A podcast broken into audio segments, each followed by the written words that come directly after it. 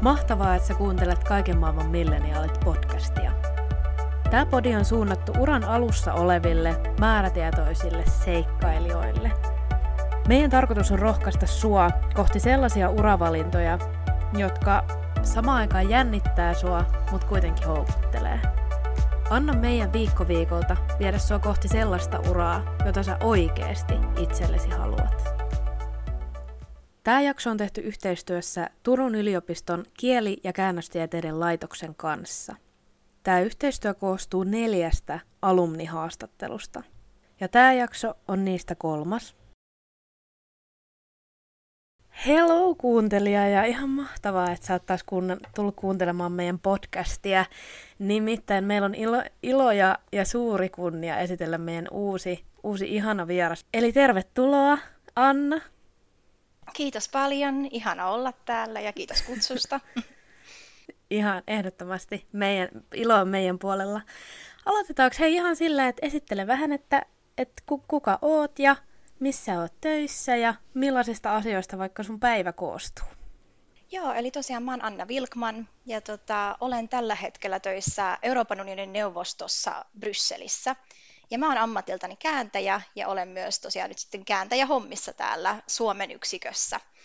Ja tota, eli mun päivä koostuu sitten aika pitkälti niin kuin, erilaisten tekstien kääntämisestä, eli tietokoneella töitä tehdään. Ja tota, siis se voi olla, ne voi olla ihan semmoisia lyhyitä nettitekstejä, eli jotain vaikka koronaviruksesta semmoinen lyhyt pätkä käännetään nettiin, semmoisia voi olla, tai sitten ne voi olla monen päivän ajan saa vääntää jotain neuvoston päätelmiä vaikkapa no, Brexitistä nyt esimerkiksi, tai sitten voi olla, että menee vaikka monta viikkoa tai jopa kuukausi jonkun tekstin parissa, esimerkiksi jotain budjettiin liittyvää säädöstä kääntäessä. Et tosi vaihtelevaa siinä mielessä. Ja siis mullahan kuuluu sitten tietenkin myös kääntäjänä se, että mä myös tarkastan muiden töitä. Että se on semmoista, niin kuin, että tehdään päittäin muiden kääntäjien kanssa hommia. Ja tota, sen verran vielä, että Euroopan unionin neuvostossa meillä on ehkä niin kuin semmoinen erikoispiirre on se, että me palvellaan myös Eurooppa-neuvostoa, eli siis noita huippukokousta, mikä kokoontuu aina sitten vähintään neljä kertaa vuodessa. Eli kaikki kun nämä valtion päämiehet lentää Brysseliin, niin tota, meillä on, meidän tarkoituksena on sitten kääntää, mitä he siellä päättävät. Ja tota, se tarkoittaa sitä, että meiltä on sitten silloin aina tämmöinen huippu, huipparipäivystystiimi myöskin mukana siinä. Eli siis öin ja päivin ollaan läsnä sitten niin kuin tietty porukka siellä, että et jos ne tekee kello kolmelta aamuyöstä päätöksen, niin meidän pitää heti olla kääntämässä se. Et siinä on tämmöinen. Tämä on niinku oikein tämmöistä kenttätyötä sitten tuollaisissa tilanteissa. Kyllä, joo. Toki eihän se niinku, sitä koko hommaa ei siinä käännetä, että ollaan niinku etukäteen jo saatu vähän sen, niinku, että tietää, että mitä, mitä siellä suurin piirtein päätetään, mutta sitten ne viimeisimmät viilaukset, mitä siellä päättää, niin ne käännetään sitten siinä heti on the spot. Okei, okay, vaude. Wow, Onko se siis äh, tätä, koska siis mulla on tämmöinen joku mielikuva lapsuudesta, että mä oon nähnyt jotain, ehkä jonkun TV-lähetyksen jostain just tämmöisestä EUn kokouksesta tai jostain. Ja sitten siellä on ollut niin kuin jotain kääntäjiä, jotka on sille istunut kuulokkeet päässä jossain tota, silleen paikassa ja sitten joku tyyppi on puhunut jossain, ja ne kääntäjät on niin kuin vissiin samaa aikaa kääntänyt jotain. Siis se on tulkkaamista. Eli siis vielä erotuksena, erotuksena vielä tämä, että, että kääntäminen on nimenomaan tätä niin kuin, no, ennen kynällä ja paperilla nykyisin tietokoneella näpräämistä, mutta joo, tulkit on sitten tosiaan vielä erikseen, että he on siellä kokouksissa sitten, että he tulkkaa niille niin kuin kokouksessa läsnä oleville sitten sitä, että mitä ne muut sanoo, jos he puhuu jotain muuta kieltä kuin mitä he ei ymmärrä. Okei, niin just. Siellä tarvitaan tosi paljon sitten niin kuin erilaisia, erilaista osaamista. Ja tämä oli ihan superhyvä kysymys, Roosa, mun mielestä tähän, koska, koska itse en edes tajunnut itsekin kielitieteilijänä silleen, että okei, että se on niinku selvä se ero. Mutta tämä oli hyvä selvennyskysymys. Kyllä, ehdottomasti. Joo, se, se tulee aika usein vastaan kyllä, että niinku, tämä on aika selkeä, tai hyvä tehdä tämä erotus tässä kohtaa. Että, joo, mä itse olen enemmän justiinsa tämmöinen niin kuin, nimenomaan kääntäjä, koska siis multa ei just se semmoinen, niin kuin, mitä tulkit tekee, varsinkin simultaanitulkit, kun he siinä samaan aikaan joutuu puhumaan, kuuntelemaan ja päässään kääntämään. Et se on mulle, niin kuin, ei toimi mulla kyllä. Joo, se vaikuttaa aikamoiselta sirkukselta kyllä pään sisällä. Hei, mutta miten tota, mennään vähän, vähän ajasta taaksepäin ja sun opintoihin tuolla Turun yliopistossa, niin Mitä sä siis tarkalleen ottaen opiskelit silloin? Mä opiskelin itse asiassa ranskan kääntämistä ja tulkkausta. Et tota, mulla oli ehkä semmoinen, niin kuin, mä oon opiskellut niin ranskaa alasteelta lähtien, ja sitten olen aina tykännyt kielistä, ja sitten kun tuli sitten tämä valinta, että mitä haluaisi lähteä tekemään, niin sitten jotenkin tuntui, että kun englanti on aina ollut aika vahva mulla kuitenkin siinä, niin kuin, kun sitä nyt Suomessa kuulee joka tapauksessa TV-ohjelmista, kun, niin kuin me ei dupata ja tälleen, niin jotenkin se tuntuu, että, että mm. mä haluan sitä ranskaa sit, niin kuin, niin kuin saada paremmaksi ja sitä kautta niin kuin, toki ehkä myös ajatuksena se, että se niin kuin on vähän jotain erilaista kuin englanti, niin tota, mä lähdin sitten opiskelemaan ranskaa. Kyllä. Ja tota, ähm, tein myös sitten samalla sivuaineopintoja espanjan ja englanninkielistä ja sitten itse asiassa kulttuurihistoriasta. Siitä en kyllä tosi koskaan saanut perusaineopintoja edes valmiiksi, mutta aika tämmöinen humanistipainotteinen täytyy myöntää. Mutta en mä silleen niin kuin siinä mielessä kadu missään nimessä, että, niin kuin, että humanistinen tutkinto on mun mielestä äärimmäisen niin kuin hyvä.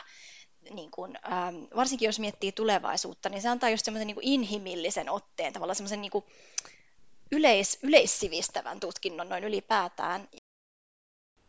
Mä itsekin, kun musta valmistuu filosofian maisteri eli humanisti kans, niin siinä on, se on hyvä yhdistää, tai jos ei pelkästään lue humanistisiin, niin siinä on myös hyvä, että jos sä yhdistät sen jonkun vähän tämmöiseen niin kuin kovempaan alaan, kuten kauppatieteeseen, niin se etu silloin on se, että, että on kuitenkin vähän lähempänä sitä sitä niin kuin inhimillistä, jotenkin sellaista otetta, ja, ja sit sitä kautta on jotenkin helpompi ehkä saada vaikka omaa asiaansa mm. esille tai, tai miten sitten ikinä, että pystyy vähän hyötyä siitä, että että on humanisti. Kyllä, ehdottomasti. Että mä näkisin sen tulevaisuudessa kuitenkin, kuitenkin niin kuin tota plussana, että just sille, että kun koneet, koneet tulee ottaa enemmän valtaa, varsinkin käännösalallakin esimerkiksi, niin nimenomaan se, mikä meidät erottaa koneista, on se meidän inhimillisyys ja meidän niin kuin aivot, se millä tavoin me ajatellaan ja erotetaan asiat toisistaan. Että kone on kuitenkin loppujen lopuksi, joku sanoo tämän fiksusti, että se käännöskone on niin kuin papukaija, että se pystyy toistamaan vaan sen, mitä sille sanotaan, mutta ei se niin kuin itse pysty tuottamaan sinänsä mitään uutta.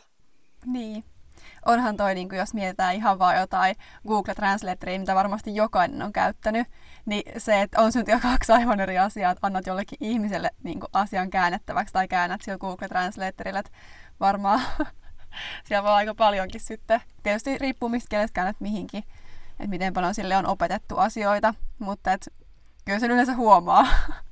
Joo, sepä. Ja sitten tosiaan sehän osaa tosi, niin kuin siis se, missä konekäänin tulee auttaa paljon, just tämmöiset mekaaniset niin kuin helpot jutut. Että ihmiset, itse asiassa kääntäjät tulee varmaan tulevaisuudessa just enemmän tekemään semmoisia niin kuin just mielenkiintoisimpia, haastavampia työtä, työtä just silleen, että niin kuin ei niitä no, mullakin uralla on tullut käännettyä kaiken maailman käyttöohjeita, niin sanotaan, että ei ne aina niin kuin, ole mitään kaikki, niin kuin luovuuden huippuhetkiä mitenkään, että, niin kuin sille, että mä uskon, että tulevaisuudessa just nimenomaan koneet auttaa niissä sit paljon sä oot aika paljon opiskellut eri kieliä, niin tota, mitä kaikkia kieliä sä sit käytät sujuvasti? On ainakin se englanti ja ranska on nyt niitä ihan sujuvia kieliä, niin oliko sulla jotain muita vielä? No täytyy kyllä myöntää, että kyllä se niin kuin suomi, englanti, ranska on se, niin kuin se mun työkielet ehdottomasti. Että tosiaan siihen lisäksi mä oon opiskellut sitä espanjaa ja sitten tietenkin no, ruotsia. Ja sitten mulla on ihan Venäjän alkeet, mutta tota, täytyy kyllä myöntää, että niin kuin Ruotsi on vähän tässä vuosien varrella rapistunut. Ja Espanja on semmoinen, että kyllä mä voisin sitä vähän, niin kuin, kyllä mä pystyn sitä puhumaan jonkin verran ja ymmärrän tosi hyvin, mutta niin kuin sillä, että, että kyllä mä kuitenkin koen silleen, että, että, että kyllä noin kolme, kolme muuta kieltä on sit niin kuin ne kaikkein vahvimmat selkeästi, ja niitä just tulee kuitenkin tällä hetkelläkin päivittäin käytettyä. Et yksi hyvä pointti ehkä, mitä mä mietin niin kuin monikielisyydestä, kun usein just kysytään käänteeltä, että montaksi kieltä sä sitten osaat, niin siis just se, että mehän käännetään yleensä aina äidinkieleen, eli omaan kieleen päin että tota, niin kuin toki joskus joissakin tapauksissa käännetään myös sitten niin kuin toiset kääntäjät kääntää enemmänkin vaikka sitten Suomesta Englantiin, mutta pääasiassa esimerkiksi EU-instituutioissa me käännetään aina, jos vaan mahdollista, niin omaan äidinkieleen, eli Suomeen päin. Eli siinä mielessä tavallaan se Suomi onkin, sen pitää ollakin se vahvin ja niin kuin sille, että just siihen pitää panostaa. Että totta kai pitää osata niitä kieliä myös, mistä kääntää ja ymmärtää niiden eri rakenteita ja kulttuurikontekstia, mutta justiinsa se, että kyllä se, niin kuin se äidinkieli on myös ihan hirmu tärkeä. Jos sitten mennään vähän keskustelee sun urapolusta ja, ja aloitetaan tällä, sä kerroit esitiedoksi, että, että sä oot tehnyt tämmöisen Brysselin vaihtovuoden sun opintojen aikana ja se oli sun semmoinen käänteen tekevä kohta. koska sen jälkeen sä kerroit, että hei, nyt mä tiedän, että mä haluan kansainvälisen uran. Miten tota, jos mietitään tätä kansainvälistä uraa ylipäätään niin käsitteenä, niin onko sul, onko sul tullut siitä jonkunnäköisiä haasteita, että sä oot halunnut sen kansainvälisen uran? No siis onhan siis semmoinen, niin että kun mäkin sitten lähin opintojen aikana, no mulla oli tosiaan se vaihtovuosi ja sitten mulla oli useampia harjoitteluita. Et tota, ja mä olin aika paljon sitten Brysselissä, melkein kaikki oikeastaan, kun mä olin sen vaihtovuodenkin tein Brysselissä, niin mä olin sitten Brysselissä puolet opintoajastani, varsinkin siinä loppupuolella ainakin. Niin tota, siis mä laskin jossain kohtaa, mä muutin mun opintojen aikana kymmenen kertaa. Et toki joskus, joskus Turun sisälläkin, mutta kuitenkin silleen, niin kuin, että mä olin koko ajan liikkeessä, varsinkin ne viimeiset vuodet. Että semmoista, että on puoli vuotta Brysselissä, puoli vuotta Turussa, sitten taas jonnekin. Että niin kuin, se on aika kuluttavaa loppujen lopuksi sitten, että varsinkin kun mä oon silleen aika niin kuin, mä, mä tykkään, että on niin kuin rutiinit ja omat jutut ja tälleen näin. Ja sitten tietysti ihan niin kuin, niin kuin sosiaalisen elämänkin kannalta, että vaikka molemmissa paikoissa oli ystäviä, mutta sitten kun se aina vähän kuitenkin jo itse liikkeessä, niin semmoinen pysyvyys vähän puuttu. Et sen ta- se oli yksi syy, minkä takia nyt, kun mä sitten äh, sain vähän pidemmän pätkän täällä Brysselissä, niin vaikka tämäkin on vasta määräaikainen sopimus, niin mä päätin kuitenkin tehdä semmoisen liikkeen, että mä muutin ihan kaikki mun tavarat Brysseliin. Et ei enää tota, kalustetuissa kämpissä alivuokralaisena asumista, vaan niin kuin just se, että oikeasti muutti nyt sitten tänne. Että, että se on niin kuin yksi semmoinen, mikä on varsinkin tässä korona-aikana auttanut ihan hirveästi, että mulla on niin kuin nämä mun omat, omat jutut täällä ja oma koti nimenomaan täällä. Että vähän sen niin kuin, silleen, että ei ole niin paljon tullut sitten ehkä semmoista oloa, että hitsi kun pitäisi olla siellä Suomessa, kun siellä on kaikki muukin ja tälleen näin. Koska sehän on nimenomaan se toinen pointti sitten, että, että kun lähtee ulkomaille, niin siinä kohtaa sitten joutuu luopumaan siitä, mitä on kotimaassa. Et se on korostunut ehdottomasti tässä korona, koronapandemian aikana, että, että mullakin just se, että kun ei ole pystynyt kauheasti matkustamaan, varsinkin siinä kohtaa, kun ei ollut vielä tätä testausjärjestelmää kehitetty niin hyvin, niin multa jäi esimerkiksi hyvän ystävän häät väliin. Ja ylipäätään tietenkin se, että ei, niin kuin, ei ole vaan niin, niin kuin, ei, läheiset ei ole siinä ja sitä tukiverkkoa ei ole samalla tavoin. Et mulla on ollut sinänsä itse asiassa aina, niin kuin, mä en ole koskaan hypännyt Brysselin tyhjän päälle, että mä oon ollut tosi onnekas. Et mullahan on itse asiassa mun tota, no, esikuva ja tukiverkko täällä mun tota, tätini lähti tänne Brysseliin vuonna 1996 itse asiassa EU-kääntäjäksi, jotta, joten tota, niin, ihana. joo, et, et mulla on aina ollut sitten just hänen kauttaan niin kuin, tavallaan niin kuin täällä jokin tukiverkko ja sitten tietysti ystäviä, mitä vuosia varrella on kertynyt, että et se on ehdottomasti ollut mulle semmoinen, että miksi on niinku myös uskaltanut lähteä. Mutta kyllä se silti tuntuu, että ne ihanat hyvät ystävät ja perhe ja tälleen näin on Suomessa, niin tota, se on, siinä on oma semmoinen haikeutensa. Mutta toisaalta sitten taas täällä on sitten toiset hyvät ystävät. Et se on vähän semmoista kahden maailman välillä elämistä sitten. Niin, kyllä. Tuossa oli paljon semmoisia juttuja, mitkä mä tunnistan itse, että mä oon kanssa semmoinen about kolme-neljä vuotta nyt elänyt tämmöistä paimentolaiselämää niin kuin Turun ja eri Saksan kaupunkien välillä, niin se on, kyllä se kuluttaa. Se on ihan oikeasti, että nyt kun miettii uraa, niin, niin tota just se, että Suomi vai Saksa ja sitten siellä pysytään hetki ainakin, että saa sen, saa sen niin kuin vilskeen pois päältä hetkeksi. Mm. Se on rankkaa vuodesta toiseen, jos se jatkuu. Niin, ja sitten just kun miettii totakin, että nyt tämä korona varmasti vaikuttaa paljon tuommoiseenkin, tai siihen haikeuteen ja sellaiseen tavallaan ehkä ikäväänkin, koska kun ei pääse matkustaa samalla tavalla, niin totta kai, että jos mietitään taas semmoista tilannetta, että ei olisi tätä, me niinku, mehän voitaisiin periaatteessa matkustaa ihan vapaasti, minä päivänä halutaan töiden määritteleminä aikoina, mutta Kyllä, no niinhän mäkin tavallaan aina kuvittelin se just silleen, että no sit mä vaan hypp- jos mulla tulee hirveän ikävää, niin mä vaan hyppään lentokoneeseen ja menen viikonlopuksi Suomeen, mutta just tällä hetkellä se ei sitten onnistukaan. Että kyllä se niinku tietysti pistää miettimään. Ja ylipäätään siinäkin mielessä, kun Suomessa on ollut verrattain todella hyvä koronatilanne, että verrattuna siihen, mitä täällä on nyt ollut viisi, viidettä kuukautta mennään tässä jo näitä koronarajoituksia, jotka on paljon tiukempia kuin Suomessa ollut missään kohtaa. Et kyllähän se niinku on erilaista, niin kuin eri, tai antaa semmoista näkökulmaa siihen, miten hyvä maa Suomi on kaikin puolin. Toki sielläkin on omat ongelmansa, sitä ei voi kukaan kieltää, tai niin kuin jokaisessa maassa on omat juttunsa, mutta joo, kyllä se on silti aika, aika hyvä paikka asua. Tota, jos lähdetään katsomaan tätä sun uratarinaa sieltä Turun yliopistosta nyt tonne EUn kääntäjäksi asti, niin millaisia steppejä siihen on kuulunut? Eli mihin sä oot päätynyt sitten ensin Turun yliopistosta ja miten sä oot päätynyt sitten loppujen lopuksi tuonne EUn kääntäjäksi? Öö, joo, eli siis mun uratarina kyllä lähti oikeastaan niin kuin sitten jo opintoajoilta just sieltä, kun mä sen vaihtovuoden perään sitten itse asiassa tein mun ensimmäisen kääntäjäharjoittelun, että siitä oli tota, helppo sitten jäädä Brysseliin vielä sitten kesän ajaksi, niin mä olin sitten kuukauden verran tuolla komission käännös, käännösyksikössä sitten tota, harkkarina. Ja siitä sitten innostuin sen verran, että hain sitten heti perään seuraavaa harjoittelua ja sitä, niitä, sitä seuraavana keväänä olin sitten täällä Euroopan unionin neuvostossa, missä olin nykyisin töissä.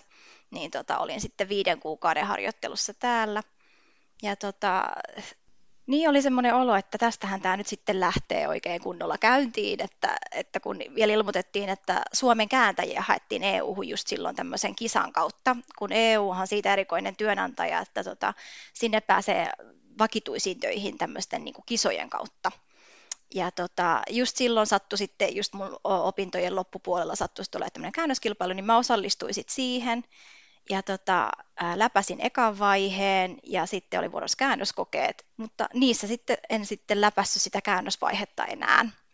Eli, eli sitten siinä kohtaa ei ollutkaan, tai niin kuin siis sillä, että tajuskin, että hetkinen, että ei tämä nyt sitten ihan mennytkään niin kuin suoraa tietä, että, ja niitäkin kisoja järjestää sen verran harvoin, että sitten tiesi, että okei, täytyy keksiä jotain muuta tähän väliin sitten, että et, et, mä sitten jatkoin sen jälkeen äm, erinäisillä harjoitteluilla. Mä olin tuolla komission Suomen edustustossa jälleen kuukauden pätkän ja tota, sitten mä tein myös tämmöisen tota, äm, viestintäharjoittelun Turun ja Varsinais-Suomen Eurooppa-toimistolle, että se oli enemmän tämmöistä justiinsa niin kuin tämmöistä alue, aluemarkkinointia ja niin kuin välitettiin Suomeen päin tietoa eri, erilaisista EU-politiikoista, mitkä voisi liittyä just Turun alueeseen ja tälle, että se oli sitten vähän erityyppinen harjoittelu, mutta tosi mielenkiintoinen.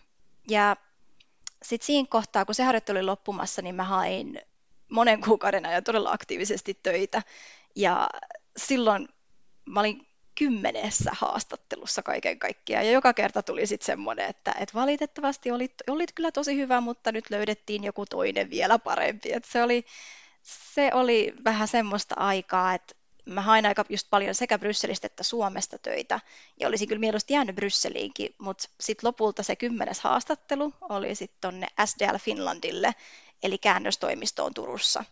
Ja mä pääsin sinne sitten kolmen kuukauden kesäharjoitteluun, ja se vaihtui sitten lopulta kolmeksi vuodeksi siellä käännöstoimistossa, että mä pääsin sitten harjoittelun jälkeen jatkamaan siellä ja täytyy kyllä sanoa, että vaikka silloin jossain kohtaa tuntui vaikealta, että ei niin kuin päässyt jatkamaan Brysselissä, vaan piti pelata Suomeen, niin kyllä se oli oikeasti tosi ihana juttu. Että just se, että kun mä olin pomppinut niin paljon Suomi-Bryssel väliä, niin mä en ollut missään kohtaa ehtinyt oikein nauttia Turusta. Niin nyt se, että sai niin kuin oman, oman alan työkokemusta ja pääsi niin kuin oikeasti elämään Turussa silleen niin kuin kunnolla ja nauttimaan Turusta ja niistä asioista, mitä Suomessa on ihanaa, niin kyllä se, niin kuin, se oli tosi mahtava työkokemus ja te, sain siellä elinikäisiä ystäviä ja kaikkea, että kyllä niin kuin, se, se oli niin kuin, tosi ihana juttu, että, että se kävi, vaikka, vaikka jossain kohtaa se tuntuikin vähän niin kuin, että hitsit, että kun tämä ei lähtenytkään nyt menemään niin kuin mä olisin halunnut, että tämä menee, mutta ehkä se on joskus ihan hyvä. Ja no, vaikka mä olin ihan tyytyväinen siellä ja tosiaan niin kuin tykkäsin siitä työstä ja silleen, niin kyllä mä edelleenkin sitten kuitenkin halusin EU-uralle. Niin mä sitten olin itse asiassa parissakin äh, haastattelussa siinä niiden vuosien aikana, mitä mä olin siellä Turussa, niin parissa EU-haastattelussa. Niistä ei sitten tullut mitään ja siinäkin taas oli muutama semmoinen tilanne, että tuntui, että että ehkä musta ei vaan sit ole tälle EU-uralle, että, niin kun, että aina on joku mua kokeneempi ja parempi, tai ehkä mä en vaan ole niin kun, semmoinen kääntäjä, mitä ne kaipaa. Mutta no, asioilla tapana järjestyä sitten just siinä kohtaa, ehkä kun ei olettaisi, että nyt just alkoi alko korona ja kaikki, ja sitten just sain kutsun haastatteluun tähän tosiaan, missä oli tehnyt sen pidemmän EU-harjoittelunkin, niin tähän samaan yksikköön, ja se haastattelun lopputuloksena sitten mut valittiin töihin ja viime kesäkuun, kesäkuun lopulla sitten matkasin Brysseliin ja täällä ollaan. Voidaanko me antaa pienet aplodit? no, mäkin annan itselleni. Kaikkien niiden niin kuin, epäuskosten hetkien jälkeen, niin sit sä kuitenkin päädyit vielä sinne EU-hun. Et vaikka toi nyt onkin niin kuin vielä määräaikainen ja näin, mutta mm. et, niin kuin, ovi on tavallaan auennut, niin sanotusti. No, Juuri näin, juuri näin. Kyllä sitä koputettiin ja vähän potkittiinkin ehkä, mutta... Ai vitsi, mä oon täällä ihan kyyneleet no. silmissä. Mut hei, meillä oli juttu tästä, tämä meni niinku tälle vaikeuksien kautta voittoon, mutta mä uskon, että tosi monella kuuntelijalla myös noissa epäonnistumisissa, just ainakin tällä ura alus on tosi paljon semmoista kosketuspintaa. Ja tuntuu itselläkin, kun hakee töitä, että ne epäonnistumiset on nyt vaan niitä, mitä tulee koko aika vastaan. Vaikka tuntuu, että hei, mulla on tätä ja tätä ja mä oon kuitenkin tässä ihan hyvä, että kyllä tämä nyt pitäisi tästä mennä, mutta ei se aina mene. Niin minkälaisia konkreettisia asioita sä teit, jotta sait jatkettua sitä yrittämistä ja, ja sitä, että hei, mulla on tämä unelma, mä haluan saavuttaa sen. Miten sä kouppasit epäonnistumisen kanssa? No sanotaan, että kyllä ne otti koville, kun mä nyt olen ollut aina semmoinen niin kuin, aika lailla kympin tyttö ja tälleen näin semmoinen niin kuin, vähän suorittajan vikaa, että jotenkin tuntuu silleen, että elämä menee semmoista just, just sitä rataa, että no niin, nyt mä vaan teen parhaani ja sitten mä saan sen, mitä mä haluan. Mutta eh, sitten tuli elämän realiteetit vastaan, että ei se vaan enää meekään niin, että koulussa ehkä meni, mutta ei enää.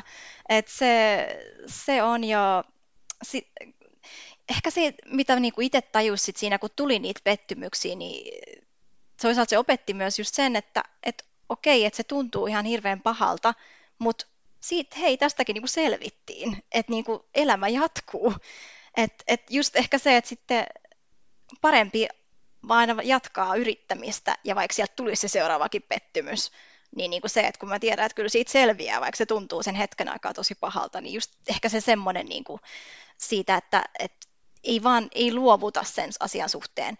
Ja sitten taas toisaalta ehkä myös ajattelee niin, että mitä mullakin just tämä, että mä en saanut sitä, mä en päässyt sitä EU-kisaa läpi, joo, mikä tuntui tosi pahalta ja edelleenkin tietysti harmittaa, koska se olisi ollut niin kuin vakituinen työpaikka tiedossa. Mutta tota, ää, se, että mä en läpässyt sitä, tarkoitti sitä, että mä päädyin sinne Turkuun ja mä en vaihtaisi niitä vuosia pois mistään hinnasta. Että et tavallaan niin kuin se, että okei, se pettymysten aiheuttama tie voi olla, ei välttämättä ole se, mitä sä olisit toivonut, mutta se on ehkä just se, mitä sä tarvitset loppujen lopuksi. Et, et mä ainakin koen, että se on tehnyt musta paljon rikkaamman ja valmiimman kääntäjän, niin kuin sillä, että, että mä pääsin kokeilemaan vähän erilaista kääntämistä myös, ja just sitä niin kuin asumaan siellä Suomessa, että oppi sitä, niin kuin, tajus sen, että hei, miten ihana paikka Suomi on, että niin kuin, koska nyt jos tästä jos sattuu silleen käymään, että tulee loppu, loppuura vietetty ulkomailla, niin kyllä mä oon tosi kiitollinen niistä kolmesta vuodesta. Tämä on taas niin ihana, ihana kommentti, että mä oon täällä ihan silleen herkistynyt ja, ja tulee niinku sellainen, sellainen olo itsellekin, tai tulee semmoista niinku toivoa omille unelmille, ja jos ei ne onnistu, niin ei se mitään. Just tota. No, niin se pitää vaan ajatella. Ajatuksena, että, että se polku mihin sä ehkä päädyt niiden pettymyksien kautta, että se ei ole huono polku. Et, et, tavallaan, koska aina ajattelee silleen, että no tonne mä haluun, niin toi on nyt se niinku hyvä, ja jos mä pääse sinne, niin kaikki muu on huonoa. Just näin. Niin tavallaan, että ei ole niin mustavalkoinen se ajattelu sitten, että et myöskin se toinen, toinen polku voi olla ihan hyvä polku ja voi tuoda paljon niinku ekstraa siihen päälle. No mutta Anna, millaisen ohjeensa antaisit opintoja suorittavalle Annalle, eli itsellesi silloin, jos voisit mennä ajassa taaksepäin ja antaa jotain ohjeita? Oi, että sille Annalle olisi aika paljon kerrottavaa noin ylipäätäänkin, mutta tota, ehkä, ehkä semmoinen, no mitä itsekin ehkä edelleen opiskelee, mutta semmoinen ajatus, että niin kun, että nauttisi siitä opi, opiskeluajasta ja niin kun opettelisi elämään sen epävarmuuden kanssa, koska opiskeluaika on just jotenkin siitä, siitä jotenkin tosi niin kuin ainutlaatuista aikaa, että toisaalta niin kuin kaikki on ihan hirveän epävarmaa tulevaisuuden suhteen, mutta toisaalta samalla kaikki ovet on auki, mikä on tosi niin kuin, niin kuin upea niin kuin, tilanne, että sä periaatteessa susta voi tulla just ihan mitä vaan. Sä voit tehdä ihan mitä vaan. Ja ylipäätään, jos miettii niin kuin, tulevaisuuden työelämää, niin milleniaaleillehan povataan aika paljon, niin kuin, ei ole semmoista niin kuin, koko työuran jatkuvaa työpaikkaa välttämättä enää, vaan ne on enemmän todennäköisesti pätkiä. Eli toisin sanoen semmoista epävarmuutta joutuu todennäköisesti sietämään pitkälle koko elämänsä. Niin se, että mitä ennemmin sitä niin opiskelee elämää sen kanssa ja silti jotenkin niin kuin nauttimaan siitä hetkestä, niin sitä parempi. Ja sitten toinen tähän opinnoista nauttimiseen ja sun muuhun niin liittyy se, että toisaalta sitten myös tarttuu niihin mahdollisuuksiin opiskella jotain. Et mua itseä just vähän harmittaa se, että et tota, mä kiinnostuin noiden EU-harjoitteluiden myötä niin kuin EU-politiikasta ja tälleen näin, ja sitten mä vikoina vuosina mietin, että no pitäisikö vielä ruveta opiskelemaan jotain valtiotieteitä tai jotain tähän sivuun, mutta en mä sitten enää jaksanut jotenkin siinä kohtaa tuntea, että kohta mä valmistun, ei nyt enää viitti, mutta ehkä semmoista, niin kuin, että kun, se on kuitenkin, kun silloin kun on kirjoilla yliopistossa, niin silloin on just se kaikkein paras hetki lähteä opiskelemaan, että et toki myöhemminkin ehtii, mutta kyllä se niin kuin, että semmoinen, että tarttuu niihin tilaisuuksiin. Jos jokin vaan vähänkään kiinnostaa, niin kokeilee sitä. Joo, toi on mun mielestä silleen tosi hyvä pointti, että kun sä vielä oot siellä koulussa, niin siihen, silloin sulle ei ole vielä ehkä tullut sellaista tietynlaista työelämän houkutusta tai sellaista, että koska se ei oo, sä et ole vielä siinä putkessa, niin sitten tavallaan se on ehkä myöskin helpompi opiskella silloin. Että kyllä mä itse huomaan sillä, että nyt kun alkan tekemään harkkaa ja muuta, niin alkaa vähitellen päätyä siihen putkeen. Ja sitten mä oon vaan silleen, että mä en jaksa opiskella kirjasta enää yhtään mitään. Siis just, just tämä, niin kuin musta tuntuu kanssa, että se meni vähän just siihen, kun aloittelin, aloittin ne harjoittelut ja tälleen, niin sitten sit ei jotenkin, että en mä nyt enää jaksa mitään ruveta opiskelemaan uudestaan niin. uutta juttua. Että... Haluan vaan päästä siitä työelämässä eteenpäin. Niin, just näin. Kyllä. Nyt kun sä kerroit tuosta, että minkä ohjeen sä antaisit itsellesi tuonne niin Turun yliopistoajoille, niin minkä neuvon sä antaisit sitten meidän kuuntelijoille, tällaiselle uransa aloittelevalle milleniaalille? No, me vähän sivuttiinkin ehkä tätä aihetta jo, mutta just tavallaan se, että kun varsinkin tuolta Amerikasta ja tälleen nykymaailmassa on aika voimakas tämmöinen, että if you just want it enough, you can have it tyyppinen niin kuin ajattelumalli. Mm. Että jos sä vaan haluat tarpeeksi, niin kyllä se sitten onnistuu. Niin tota, se tuottaa toisaalta just sitten tämmöisiä fiiliksiä, mitä itselläkin on ollut. Että niinku, et okei, no jos mä nyt oikeasti haluan tätä juttua ja olen ihan hyvä itse asiassa tälleen, niin miksi mä en silti saa sitä? Niin se semmoinen niinku, ymmärrys toisaalta sit siitä myös, että, että se, miten paljon tuurilla ja semmoisella niinku, ihan puhtaalla onnella on loppujen lopuksi merkitystä myös työelämässä, siis koko elämässä ylipäätään. Kaikkihan tämä on aika tuuripeli, mutta siis tämmöinen, niin että sattuu olemaan oikeassa paikassa oikeaan aikaan. että et silloin oikeasti niin kuin, ihan hirveästi merkitystä joka ikisen ihmisen työelämän suhteen voisin sanoa. Että totta kai sitä pystyy itse luomaan itselleen enemmän niitä mahdollisuuksia, että sattuu joskus olemaan oikeassa paikassa. Et toki siihen voi itse myös vaikuttaa, mutta niin kuin loppupeleissä ei sitä voi koskaan tietää. Et mullakin, mä voisin sanoa, että SDL se, että mä, mä olin tosiaan kesäharkkarina siellä, ja just siitä tiimistä, missä mä olin niin kuin harkkarina, niin siitä lähti sitten ihminen opintovapaalle. Niin tota, sen takia sitten osittain ainakin sen takia sain sitten jatkaa siellä. Että kyllä niin kuin mä koen, että mä satuin olemaan siinä tilanteessa oikeassa paikassa oikeaan aikaan ehdottomasti. Et, et kyllä se niin pitä, kannattaa ottaa huomioon se, ettei tule sitä semmoista turhautumista, että he, niin kuin, tavallaan, että hei, että miksi, miksi tämä ei nyt tärppää ja mikä musta on vikana tyyppistä ajattelua, vaan ei, että ottaa sen silleen, että okei, mä, mä oon, se, niin kuin, tämä ei nyt mennyt, tämä ei tullut mulle tämä juttu, tämä ei onnistunut, mutta ei se niin kuin sillä, että, että, että sitten vaan mennään eteenpäin, että ei se niin kuin tee kenestäkään sen huonompaa, vaan niin kuin just se, että joku vaan sattuu olemaan sit sopivampi. Ei välttämättä parempi, vaan sopivampi tai jotain. Et jotenkin sille, että yrittää kääntää sen semmoiseksi positiiviseksi ajatteluksi. Tämä on ihana, tämä on ihana vinkki. Mä, musta tuntuu, että mä ja Roosa niin pudotaan molemmat koko ajan näihin.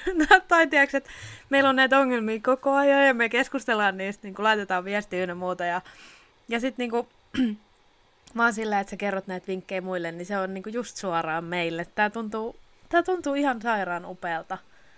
No mä, mä oon käynyt ne läpi, niin että, et, tota, et sille, että en, en tiedä toki aina sitten kun niitä pettymyksiä tulee, niin osaako näitä itse hyödyntää sitten samalla tavoin kuin mitä nyt tässä haluaa itse niin kuin kuvittelee, että voisi hyödyntää, mutta sille, että yrittää ainakin ajatella sitä enemmän sillään.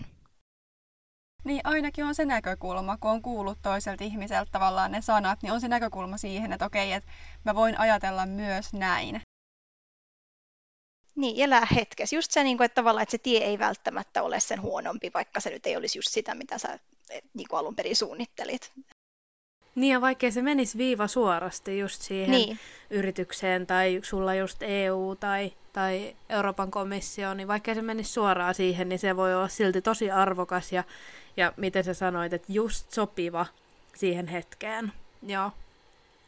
Tämä on upeeta. Eikä mikään, minkään stepin ei tarvi olla niinku ikuista. Et mun mielestä tässä on ihana myös se, että vaikka et sä päätynyt sinne EU-hun heti ja niinku ensin päädyit Turkuun tekemään töitä muutamaksi vuodeksi, niin sitten kuitenkin tavallaan, että ei sun tarvi ikuisesti jäädä sinne Turkuun, että sä voit vielä niinku hakea justiinsa sit mm. sinne EU-hun ja sinne, mihin sä oikeasti haluat enemmän.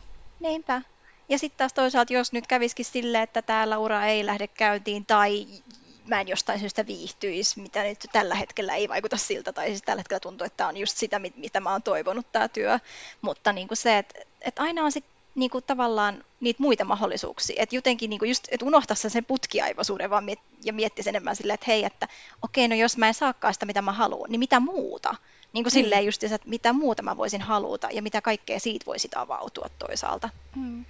Nämä on ihan tosi tärkeitä ajatuksia, mun tosi upeita ajatuksia. Niin onkin. Ihan ehdottoman upeita.